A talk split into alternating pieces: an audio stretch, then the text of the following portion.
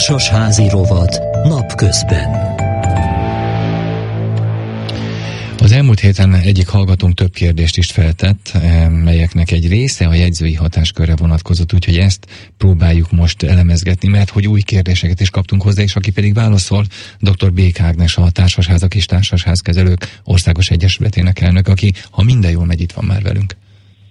Így van. Jó napot Jó kívánok! napot önnek. kívánok, üdvözlöm a hallgatókat, Akkor, és ha... elnézést a csúszásomért, de természetesen állok rendelkezésre. Igen, negyed tizenegyre terveztük ezt, de megcsúsztunk egy fél órával. No, akkor hallgassuk meg az első bejátszót.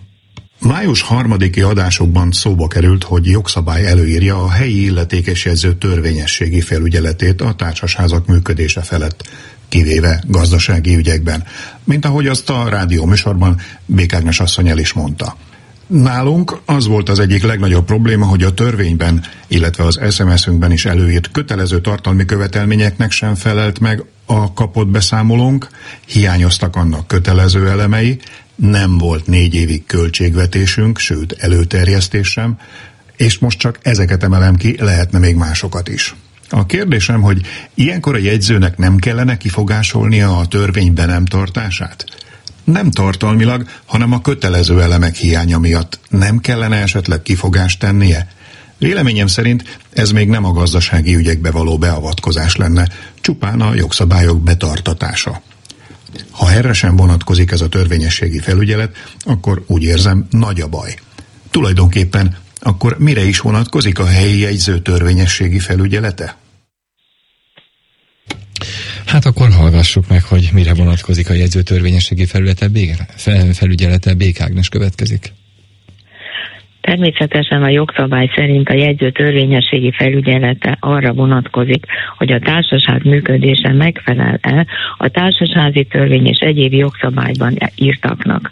Ez például egy nagyon határozott dolog, és amit a levélíró is említett, az valóban beletartozna abba, hogyha nem tartjuk be a kötelező tartalmi elemeket a beszámoló, akkor ez függetlenül a gazdálkodás tényétől vagy a pénzügyi háttértől, ez olyan dolog, amire elvilegben a jegyzőnek fel kellene hívni a figyelmet. Viszont azt is tudni kell, hogy ezért a jegyző nem jutnak el az összes társasháznak az ezzel kapcsolatos dokumentumai. Ebben a munkában a tulajdonosoknak kell akkor részt venni.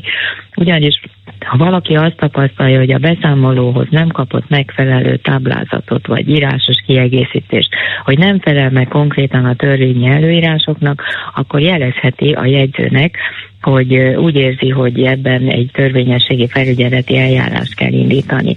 Tehát eddig az ügy úgy viszonylag simának tűnik, azonban kiderül, hogy nem ennyire egyszerű a dolog, ugyanis, hogyha azt szeretnénk, hogy azt a határozatot, amit hoztak a közgyűlésen, hatályon kívül is helyezzék, azt viszont csak a bíróság teheti meg. És nagyon sokszor beleesnek abban a problémába, hogy írnak a jegyzőnek, a jegyző végül is mire megkapja, mire intézkedik, mire történik, lejár az a kötelező 60 nap, amin lehet indítani a pert a bíróságon. Tehát nagyon mérlegelni kell, hogy mi a fontosabb, az, hogy végül is hatályon kívül helyezzenek esetleg egy olyan határozatot, ami valóban sérti az ott lakó tulajdonosok egyikének vagy soknak az érdekét, vagy pedig a, a jegyző felszólítsa a közös képviselőt, hogy javítsa ki ezeket a hibákat. Ugyanis a kettő általában együtt nem nagyon végrehajtható. Nagyon ritkán van az, hogy a jegyző a 60 napon belül olyan intézkedés hoz, amivel megnyugszanak a kedélyek, és rendbe, rendre áll a, a házban a gazdálkodás. Sokkal inkább megbízható megoldás, hogyha a bíróságon támadják meg. Most ráadásul ezekben az ügyekben még ott is az is problémát jelent, hogy például ott, ahol olyan társasház van, ahol az adott területi önkormányzatnak tulajdona van, tehát van lakástulajdon önkormányzati tulajdonban, akkor ott viszont a helyi jegyző nem is járhat el. Ilyenkor meg kell beadást elfogadja, de továbbítja egy közelben lévő jegyzőnek, Budapesten egy másik területnek, vidéken egy közel város jegyzőjének, hogy ő járjon el akkor az ügyben. Gondoljuk meg, hogy ez már a jelenlegi hivatali rendben is biztos, hogy túlhaladja a 60 napot, tehát ilyen esetben teljesen értelmetlen dolog, akkor a jegyzőt megkeresni, ha a maga a közgyűlési határozat is sérti a, az érdekeket. A legnagyobb másik probléma az, hogy a jegyzőnek nincsen végül is szankcionálási joga, annyit tehet, hogy felszólítja a közös képviselőt, hogy állítsa helyre a törvényes működést a társasházban. Erre ad valamennyi határidőt, általában a törvény szerint erre is maximum 60 napot adhat, de mondjuk egy szervezeti működési szabályzat úgymond helyreállítása törvényesé tételére általában ez a 60 nap nem elegendő. Ha meg már kicsúszott az időből, neki sincs intézkedési lehetősége. Arra még van, hogyha végül is úgy látja, hogy teljesen ellenáll úgymond a közös képviselő, és nem teljesíti a kérelmét, vagy a, a kötelezettségét, akkor ő is pereskedhet a bíróságon, tehát pert nyújthat be, de neki is erre nagyon rövid határideje van. Úgyhogy ez a, a jogszabály végül is igazából nem hozta el azt a várt következményt, amit a társasházi tulajdonosok, meg még maguk a közös képviselők is el szerettek volna érni, hiszen mindenkinek az a célja, hogy egy társasház törvényesen működjön, ne legyenek ebből semmilyen hátránya senkinek. A bejelentést egyébként megteheti bármelyik tulajdonos, tehát erre nincsen más előírás, őt meghatalmazottja is megteheti. A közös képviselő is jelezhet a jegyzőnek, hogyha végül is ő szeretne például valami törvényeben foglalt kötelezettséget teljesíteni, de a tulajdonosok nem szavazzák meg mondjuk a, a villanyhálózat felújítását. Tehát ilyen értelemben a törvényes működésre vonatkozóan van jogszabályi előírás, azonban jelenleg ez nem igazán eléggé hatékony. Én is úgy érzem, hogy ezen még lenne mit javítani, hogy valóban elérje a célját. Mit gondol, milyen típusú javításra lenne szükség? Még van hát egy-két percünk, hogy ezt megbeszéljük.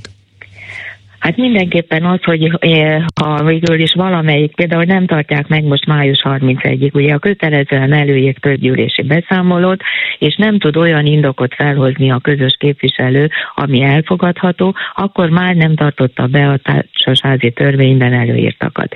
Most ilyen esetben megint a tulajdonos odafordul a jegyzőhöz, a jegyző felszólítja, és akkor megint vagy teljesíti, vagy nem. Én ilyen esetben a jegyzőnek adnék bírságolási jogkört, hogy ilyenkor mind azonnal kiszabhatna 50 ezer forint bírságot, természetesen a közös képviselővel szemben, hogy tanulja meg azt, hogy ami a törvényben a kötelezettsége, azt teljesíteni kell. Ez a, a megfelelő indok pedig nyilván lehet olyan, hogy eltörte a lábát, kórházba került egyebek, és ennek alapján nem tudja teljesíteni úgymond határidőre a, a közgyűlés összehívását, de ezt akkor le kelljen indokolni, legyen megfelelően alátámasztva, hogy mivel volt akadályozva. Vagy előfordult már olyan is, és sajnos a gyakorlatban ilyen is van, hogy például a közgyűlésen nem ment el csak egy személy. A többiek nem mentek el, nem nagy házról van szó, tíz házról, abban az esetben végül is új közgyűlést kell kitűzni. És lehet, hogy az már nem fog beleférni mondjuk május 31-ig.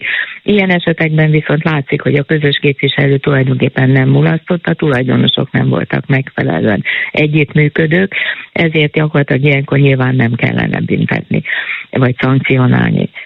De az, hogy végül is ma mindenféle módon a társasházakban elkövetett jogsértéseket vagy törvénytelenségekre vonatkozóan tulajdonképpen nem találunk megoldást, mert vagy nem fér bele például a birtokáborításba, vagy az egyéb lehető szabálysértésbe, és annak alapján minden tevékenység úgymond büntetlenül marad, mert a társaság maga sem szankcionálhat, nem büntetheti a tulajdonosokat, hiszen nem minősül hatóságnak. Értem, hát akkor van mivel foglalkoznunk a következő alkalommal is. Bék nagyon szépen köszönöm, hogy rendelkezésünkre állt, kedves hallgatóink, a